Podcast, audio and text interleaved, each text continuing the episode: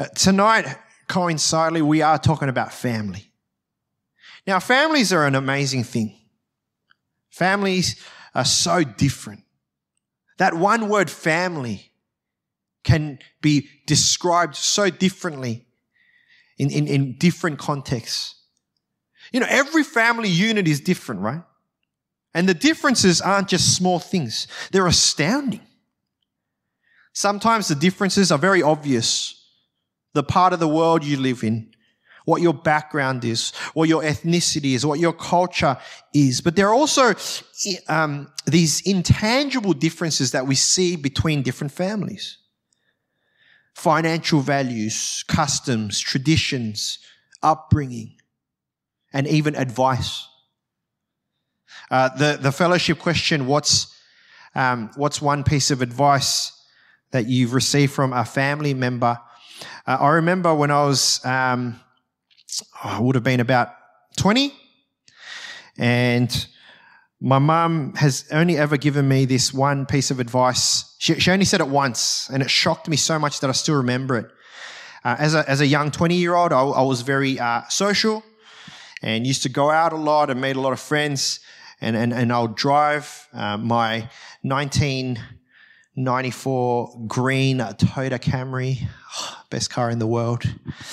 Um, and one night I was heading out and my mum would always say, you know, what time are you coming home? And I say, you know, probably late. Um, and she'd go, you know, drive safe, and that'd be it. And I don't know why, but one night as I was getting out of the house, she ran out as if she, she needed to tell me something really important. And she yells at the top of her voice, Be safe. Don't drink and drive. And I was so shocked because I was like, how does my mum know that I drink? But I just remember that. But that is a very good piece of advice. Please don't drink and drive. You know, when Mel and I got married 14 and a half years ago, we realized very quickly that we were very different people. And one of the reasons why we were very different was because of our families and our family structures. There are so many different uh, things that I could talk about, but, but one of the things was Mel's family was a very tight knit family. Um, everyone in, everyone was involved in every other person's life. Everyone was involved in everyone else's business in that family. Yet I grew up in a family that was very independent. And we, we were like four members in a family that had individual lives that just coexisted together. Now, I'm not saying one is right or wrong, but there's a clear difference. And so when two people came together to create what we call family, it was absolute nightmare because our definition of family was completely different. This caused a lot of issues for us after our marriage and even after having kids. And for 14 years, one of the constant things that we have to do is continue to learn, appreciate, and accept each other's family learnings to create the family of our own.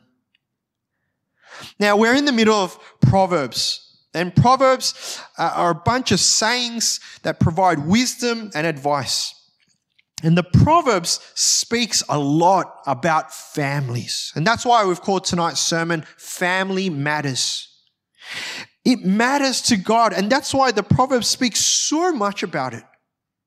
And I'm going to give you the conclusion before going into the body. But the conclusion of Proverbs with family is this. There are two, out of all the different families, out of all the different distinctions, if you were to give the most simple distinction that the Proverbs give, it's this. You can either build your family with wisdom or you can build your family without wisdom. You can build your family with the fear of God or you can build your family without God. And the Proverbs are going to tell us, like all the other topics that we've had, that it's our choice. It's our choice to build our families. It's our choice to build them with wisdom, with the fear of the Lord. Or you can choose to build your family without wisdom, without God. And the Proverbs would say that that is foolishness. Now, before we get into the specific relationships, let me, sh- let me share with you some overarching Proverbs before we get into the specific ones. Proverbs 15, 6. The house of the righteous contains great treasure, but the income of the wicked brings ruin. Uh, 15, 7. Better a small serving of vegetables with love than a fattened calf with hatred. That could be a sermon in its own.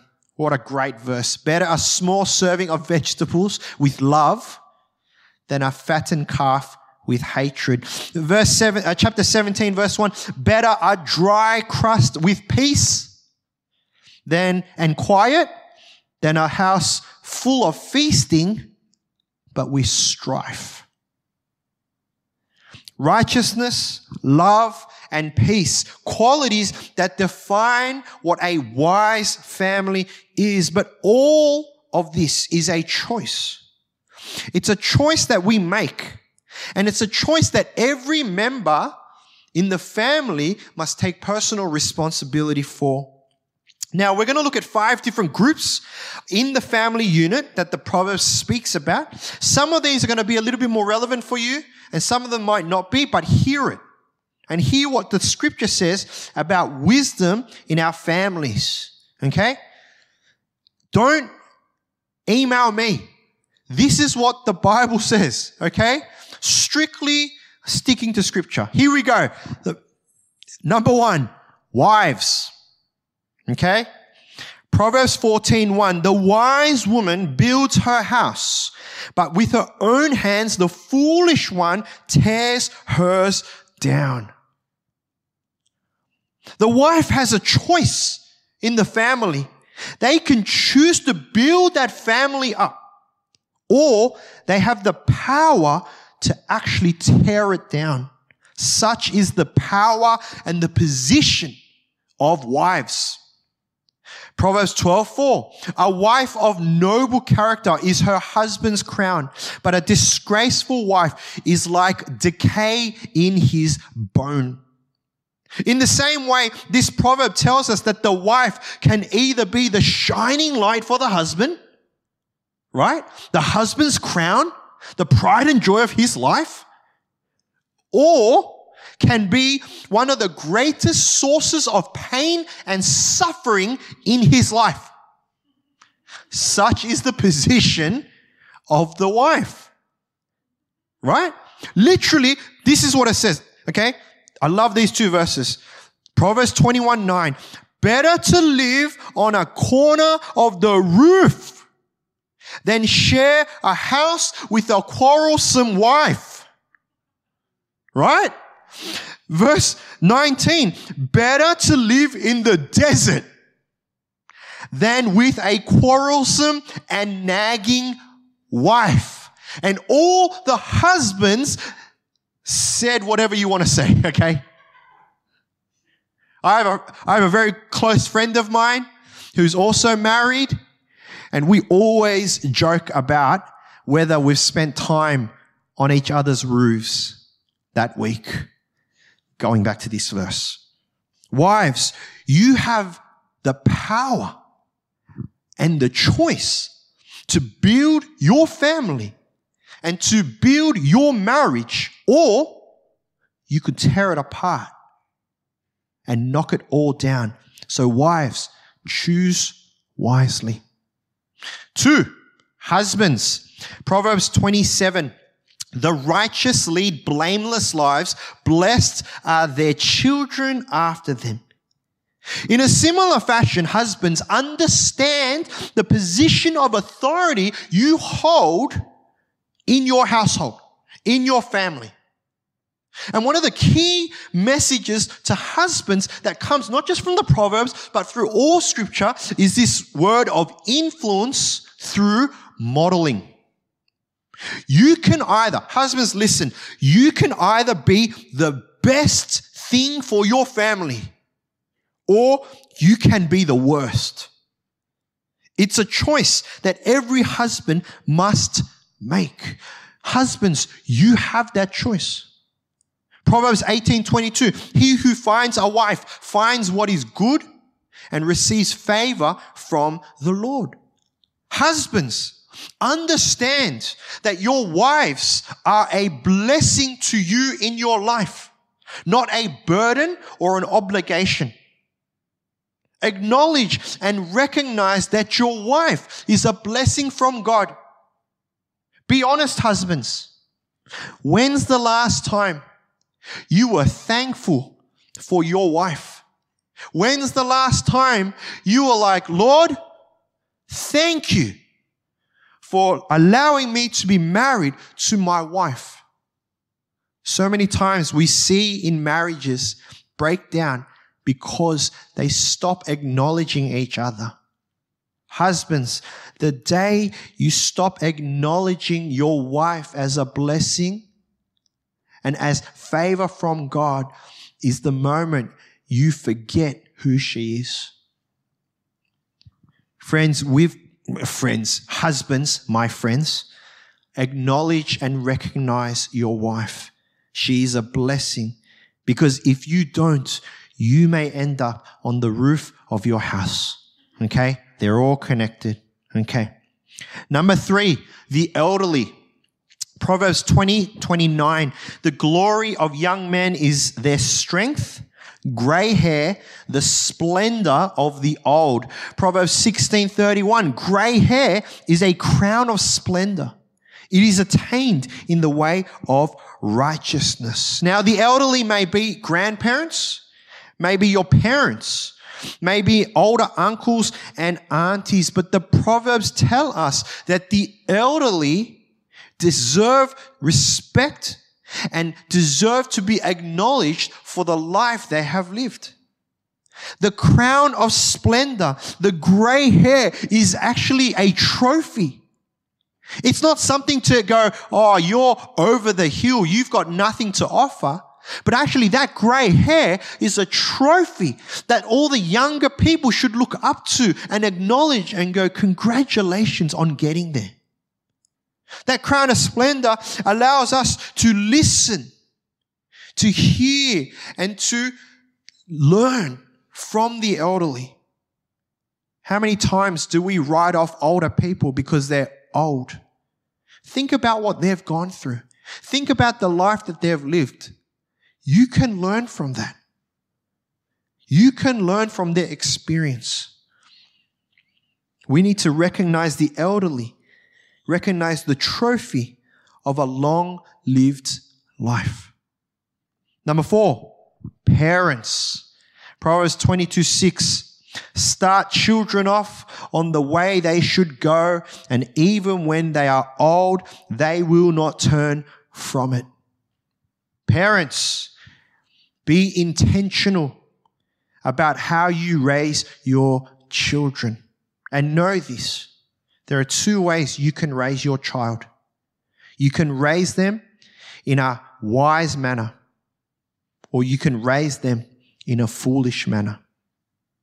Can I tell you, my wife and I, we've been doing ministry for 15 years. And when we speak to people, and I'm not talking about kids, when we speak to adults, about some of the insecurities that they have in their life or some of the chaos that exists even as adults. So many of those issues go back to parenting, to their parents, their relationship with their mum or dad. Parents, understand you hold Play Doh in your hands. And the way you choose to mold, to train, to nurture, your child will have lifelong effects on them. But in the same way, your choice not to nurture, not to love, not to look after them will also have lifelong effects. Now, one of the big themes that continues to come in the Proverbs to do with parenting is this word discipline. Now, discipline definition is the practice of making people obey rules or standards of behavior and punishing them when they do not. Discipline has somehow in our society become a little bit of a dirty word. But listen to the definition again. The practice of making people obey rules or standards or standards of behavior and punishing them when they do not. And the Proverbs speak so much about disciplining your children. Here's a few verses. Proverbs 29, 17. Discipline your children. It's pretty black and white. Discipline your children and they will give you peace. They will bring you the delights you desire. 1918. Discipline your children for in that there is hope. Do not be a willing party to their death. 2215 folly is bound up in the heart of a child but the rod of discipline will drive it far away discipline scripture tells us can lead to peace and hope but the lack of discipline can lead to folly and even death when, cho- when parents choose not to discipline their children, and I'm not even going to go into what kind of discipline. You know, there's a big conversation about what discipline looks like. Should you hit your kid? Right? I'm not even going to tell you, you know, should you hit them? Should you not hit them? What does the Bible say about that? You work that out. I'm not even going to talk about the, the, the method of discipline. But when you choose not to discipline your children, they are, the, the parents become what the Proverbs will call a willing party to the death of their child. You are an accomplice. That's what the Proverbs are saying. If you as a parent do not discipline your child, that when your child messes up later, you as a parent are responsible. You're an accomplice to their crimes because you didn't discipline them. Why? Simply put, you're stuffing them. You're stuffing them up. Parents, can I just get one thing very clear? The goal of your life as a parent is not to become the best friend of your child. Just because you don't have friends, don't have kids and try to make them your friends. That's not the goal of parenting. I see so many parents, that's their, that's what, how they're upraising the kid. They just want to be loved by their kid. They just want to be their, their kid's best friend, trying to earn the, the, the love of the child through their actions or inactions. Parents, your job is to be the parent and raise your children to know what is and what isn't. That's discipline. And the Bible says, the Bible says you've got to punish. You've got to show them what's not only what's right, right and wrong, but you've got to actually follow through with what you say. Now, that doesn't even guarantee you, you can be the best parents in the world. That doesn't guarantee your kids will turn out good. But you've got to do your job. One of the most frustrating things, right? And we've, we've gone from a church, when we first started the church eight years ago, the only kids were, were my kids, right? And in the last eight years, we've grown. We've, people are married, people are having kids, and they're at that age, you know, sort of the one to five to six to seven. We're at that age where discipline is so important because kids are learning what is right and wrong. But can I tell you one of the most frustrating things to watch is when parents let the kids be parents. Parents give up their right of being a parent and they let the kids run the show. They, they let the kids determine their schedule. They let the kids determine their budget. They let their kids determine their plans. And everything in their family runs with the kid in the middle. I'll give you an example, and this is a very real example. I've had parents come late to church. Why are you late? My kid was sleeping, taking a nap. So, wake him up. You know? Oh, but you know, they were taking a nap. I promise you, you would not turn up to work late because your kid was taking a nap. You would wake up that kid because you have to go to work. You would wake up that kid because you have things to do. And yet, when it comes to church, it's like, oh, the kid was taking a nap. This is what it means when parents are not being parents and allowing the kid to determine what is right and wrong. And you know what? I feel sorry for that kid. I feel sorry for that kid that didn't get disciplined because at the end of the day, they didn't have parents to raise them. They had insecure adults try to use their child to feel their own security. I don't care if it's hard. I don't care if the kid doesn't listen to you. You've got to be the parent. I'll give you an example. If your kid comes to you and has a knife, wielding a knife around, right? Goes to the kitchen, pulls a knife around. And you go, hey, that's a pretty dangerous situation. And you go to your kid, son, you need to give me that knife or else you're going to hurt yourself. And the kid goes, no, I like this knife. I want to play with this knife. All my other friends are playing with knives. Why are you letting me not play with a knife? What parent, what loving parent would be like, oh, okay, son, you continue to play. I don't want to upset you. Okay. I don't want to traumatize you by being too firm. I'm going to let you do what you want to do. And, and, and hopefully you'll learn on your own that playing with the knife is bad for you. But it's okay. You do what you want to do. No loving parent would do that.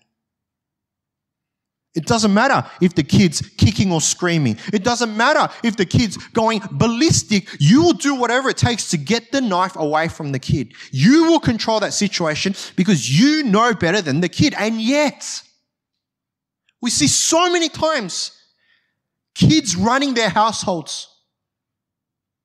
That's foolishness. That's what the Bible calls foolishness. Parents, Raise your kids with wisdom. Discipline them. Because that's best for them and best for you. Finally, children. You know, not everyone is a parent, but everyone's a child. Doesn't matter how old you are, you're still children. What does the scripture say? Children can be a man's greatest source of pride and joy, or can be the most grievous burden that a man has to bear in his life. What's the difference? Wisdom. Proverbs 10:1 A wise son brings joy to his father, but a foolish son brings grief to his mother. 15:20 A wise son brings joy to his father, but a foolish man despises his mother.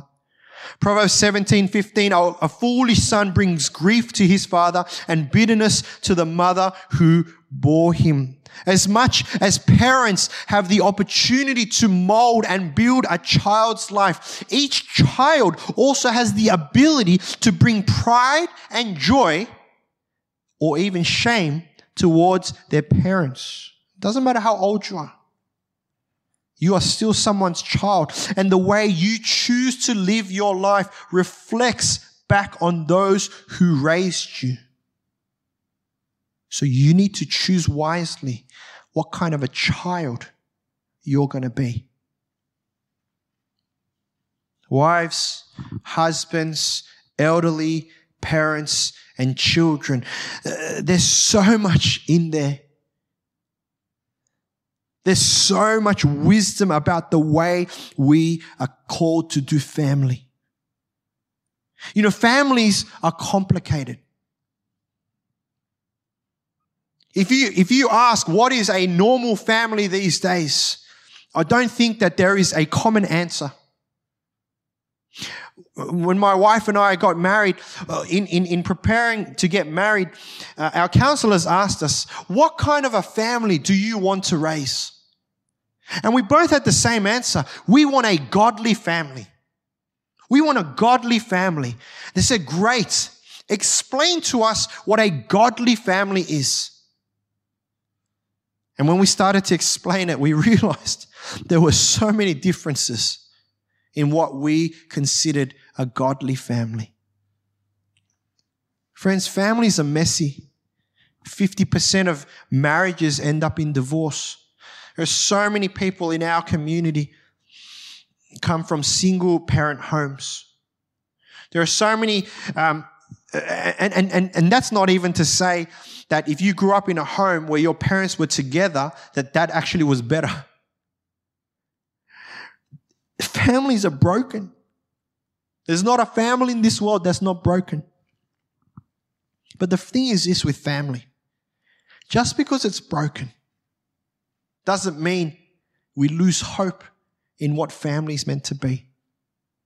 And it doesn't mean that it's not worth trying to pursue good family. And just because it's complicated doesn't mean we ignore it. Like with all things in our lives, the choice that the Proverbs continues to uh, give to us is this.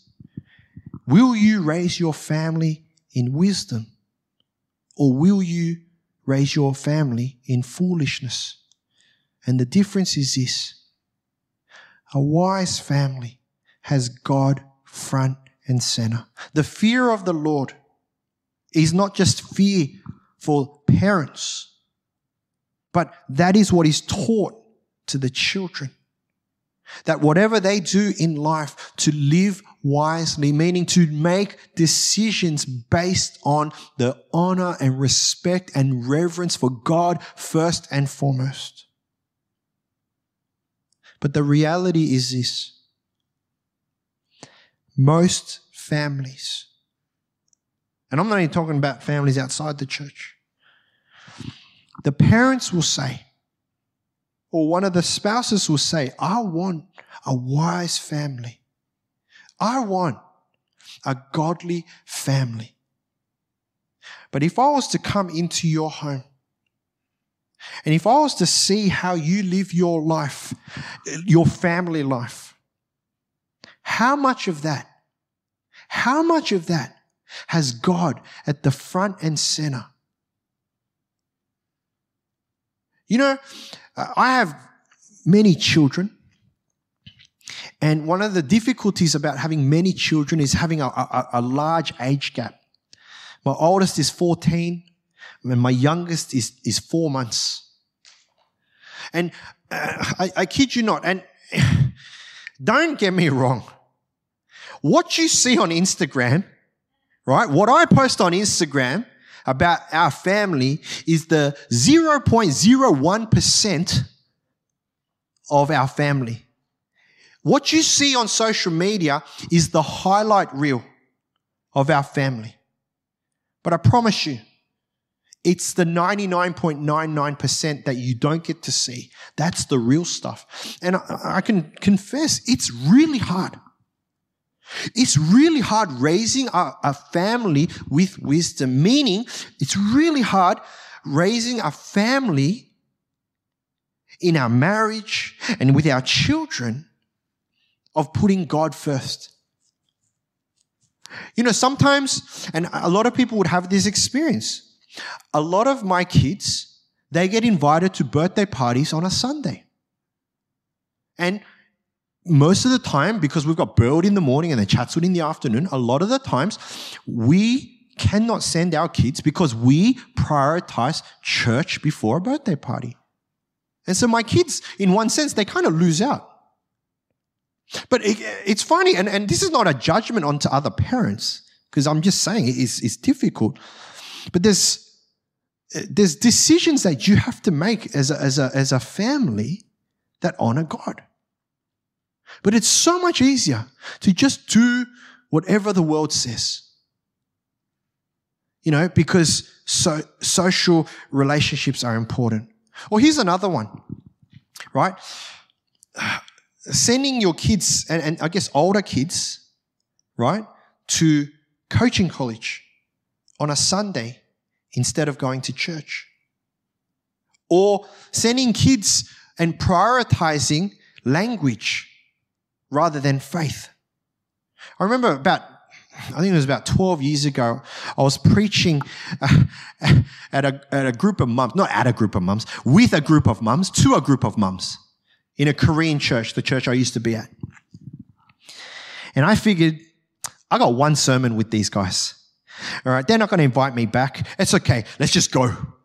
And one of the most frustrating things, I'll tell you, one of the most frustrating things is even in the church, especially in the migrant church, especially in the Korean church, how much emphasis parents would put on being culturally Korean. How much more that that was more important learning to speak Korean, learning to understand Korean culture, learning to uh, appreciate the, the Korean ethnicity inside of them, even though we live in Australia right? Versus faith. And I still remember this. I still remember this, what I said to them. And it was a little bit, I was younger, you know, I probably, you know, I just, I wasn't as smart as, you know, I am now. I wasn't wise at all. But I remember saying this. I said, mums, I don't care if your kid is the smartest kid in the world because they go to tutoring. I don't care if they have perfect English and perfect Korean because what is the point of having perfect bilingual ability in hell? Right? And I remember some mums go, and as I said, I never got invited back, but uh, yeah. But that's the point. In your family, think, in your family,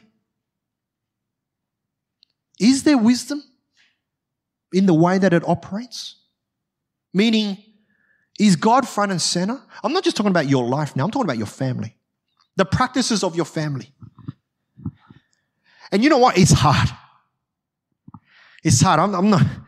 I'm not like you're going to go out and you're going to change the world and suddenly you're, you know, things are going to change.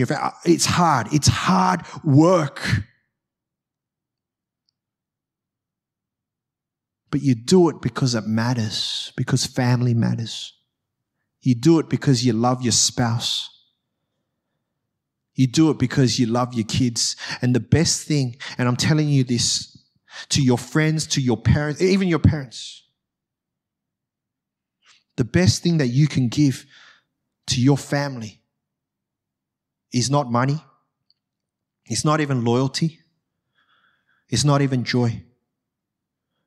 The best thing that you can give to your family, your parents, your children, your cousins, your siblings, best thing you can give to them is Jesus, is the gospel of Jesus. Because the gospel of Jesus is the only thing that can take a spiritually dead person and give them life, not just here, but in eternity. I've said this before. I could honestly, if God came down and said, Steve, I'll make you a deal. You can ask for one thing, but for that, you have to give your life. I said, God, easy. I want you to be the Lord and Savior of all of my kids. Easily give up my life. Why? Because money is not important. Because loyalty doesn't last. Because comfort, early retirement, good schools, good home, good car happiness, all things that are fleeting. The only thing that matters is whether that individual has a personal relationship with Jesus, that that individual knows that they are sinful and they deserve death. But because of the love of God, God sent his son Jesus to die on the cross for that person's sin. And when that person chooses to trust in the Lord Jesus, that their sins are forgiven and they're taken away. The old is gone and the new has come, and they get to not just live a new life on earth, but they get to live a new life in heaven for all of eternity. That, that has to be the foundation of your family. So, friends, you really need to think about this.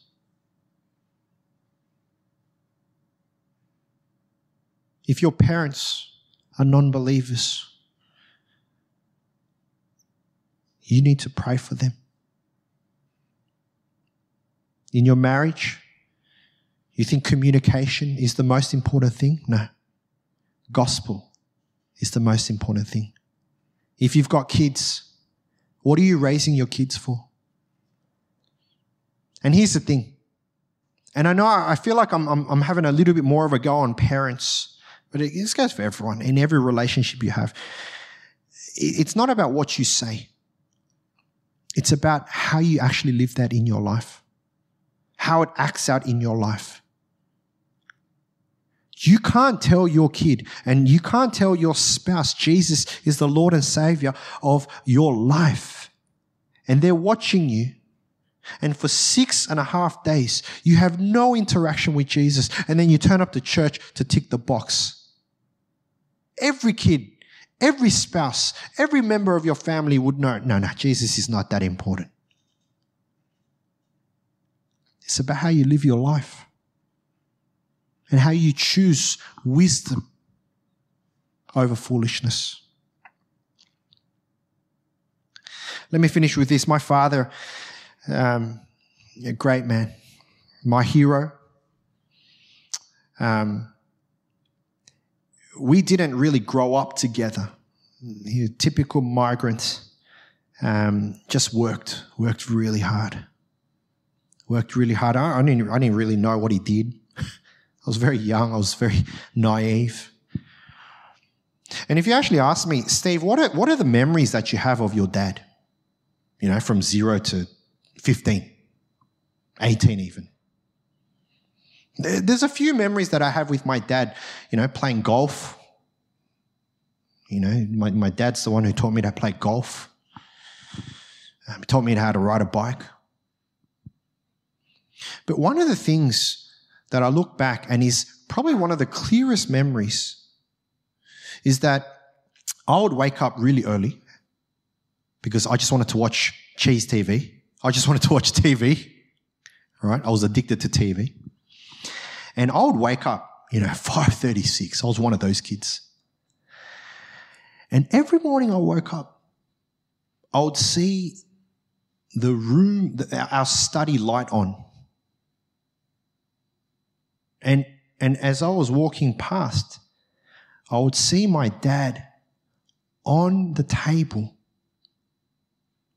And I just didn't know what he was doing, you know, obviously, when you're young. And every morning he'd be there before he'd go to work. Like he's going to work at like five, you know, six, five, six in the morning. But but if I got up early enough to see him before he went to work, he'd be at his table. And later I, I worked out that he'd be reading his Bible. Can I tell you, as a son, I'm very grateful for the life that my, my father has given me. The, the, the opportunity to live in this great country, you know, the opportunity to, to study, the opportunity to live a career, I guess somewhat of my choice. He didn't have that. But all of that actually means nothing. Because the most important thing, I think, from my opinion, was that 30 minutes every morning where he would sit and meditate in God's word and he would pray. And he'd be praying for me. I'm so grateful to my dad because he made wise choices about the way he raised our family. And that doesn't mean that I turned out all good. Okay? But he made that wise choice. And I'm asking you, and I think the scriptures tonight are asking you, in your family right now, with your parents, with your cousins, with your siblings, with your children, and with your spouse, what are you building your family with? Wisdom? With the fear of God? Or without? Because that would be foolishness. I pray that your families would be full of wisdom. That would, you would choose wisdom over the ways of this world. And not just say it, not just say it and share it in your life group, but that you would live it. Because that will make all the difference. Let's pray.